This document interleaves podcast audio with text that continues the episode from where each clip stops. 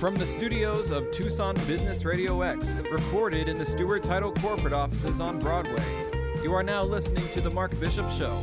And now here's your host, Mark Bishop.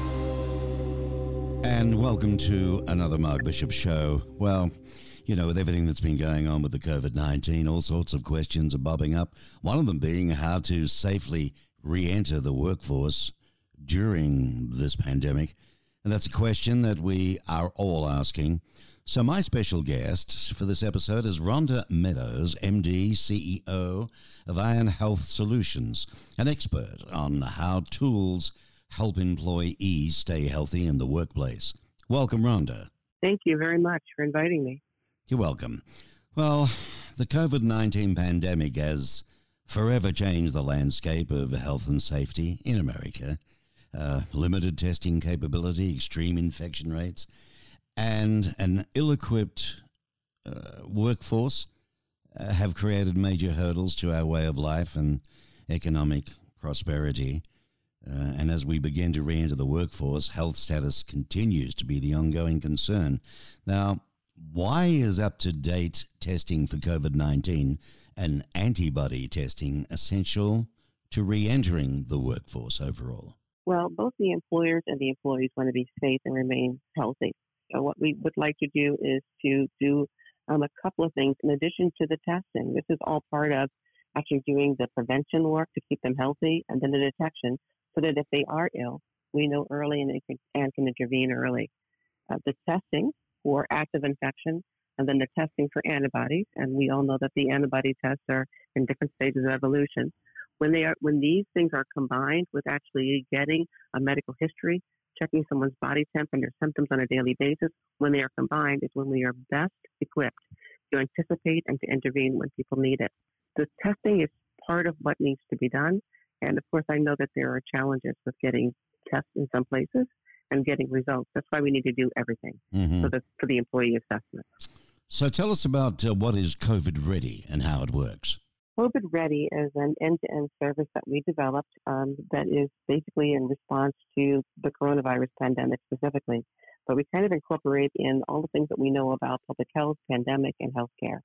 Uh, we start with three basic ideas and bodies of work. One focuses on the prevention, uh, making sure that everybody understands very clearly um, basic things like hand washing, wearing masks, and social distancing.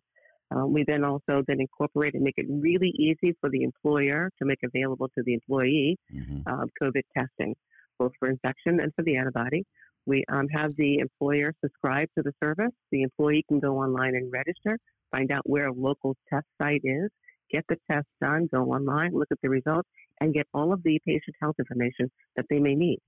If the test is negative, fantastic. If the test is positive, how do they access care? What do they do to treat themselves? And how do we get them back mm. healthy as soon as possible? Well, Rhonda, beyond testing for the virus, what are the key elements that an employer should have in place before reopening their workplace? Probably about three basic things. One is depending on the business that they are running, what the workplace looks like is really important the manufacturing plant, can they space out their employees enough to maintain that social distancing space of six to 10 feet? Um, if it's a smaller restaurant type setting, then maybe they need to figure out a way to have one way entry and exit, people picking up food instead of sitting in the restaurant space, those kinds of things. So the first thing is that the, the employer has to figure out what physical space do they have to manage. The second is figuring out what their employee population is at risk for. Um, if they have a very diverse population, some healthy and young, and some maybe not as young, um, with some chronic conditions they may or may not know about, then they have to figure out who really needs to be back mm. and who can work in alternative um, ways. Maybe phasing in, maybe shifts, maybe using different locations for older employees. So, um, and then finally, the, the part that we provide is all the, the services to help them do the NDN. Right. Okay. Yeah, that's sort of what I was alluding to. But how does how does workplace safety continue beyond the walls of the workplace itself? So all the things that we do in terms of education on prevention, all the testing, all of the, um, the healthcare access to care managers and telehealth extends whether they're in work nine to five or whether they are at home in the evenings with their family. Um, should they become ill in the off hours, then they can actually get their testing arranged for. Um, if they are ill, test positive, their families then will know also to get tested. Um, all the things that we are teaching and providing during the workday apply to us as general in general in life, before and after work. So, how can employees then and employers use this type of service? The employers actually go online and subscribe um, through AYIN for the COVID Ready service, mm-hmm. um, and then once they have subscribed, their employees are then automatically um, listed and they can enroll online. Once they enroll online, they're again directed to testing, to health professionals, to test sites, to care managers, uh, to telehealth, anything that they might need. Um, this is an ongoing service, so whether their test is positive or negative, the service is still available to them for them throughout the remainder of the pandemic itself. We use a, um, a lot of things like uh, wearables on site help um, with their screening for temperature and symptoms. So they can even actually figure that out before they even go to work in the morning. Mm-hmm. Um, and so if they're ill and need to be have a, a test done, we can arrange it offline ahead of time before they return. Well, Rhonda, will employees participate voluntarily or, or will they be required to participate if their employer implements this service? You know, we um, as a company don't make people or mandate people use it. We encourage the employer to get the engagement and participation of their employees. That's a discussion between the two. Obviously, it kind of makes sense. The more people who are complying and doing the work of prevention, detection, and then getting care, the better off we'll all be. Right? Mm. This is public health. So that means that anything that one person experiences can be spread and shared with others.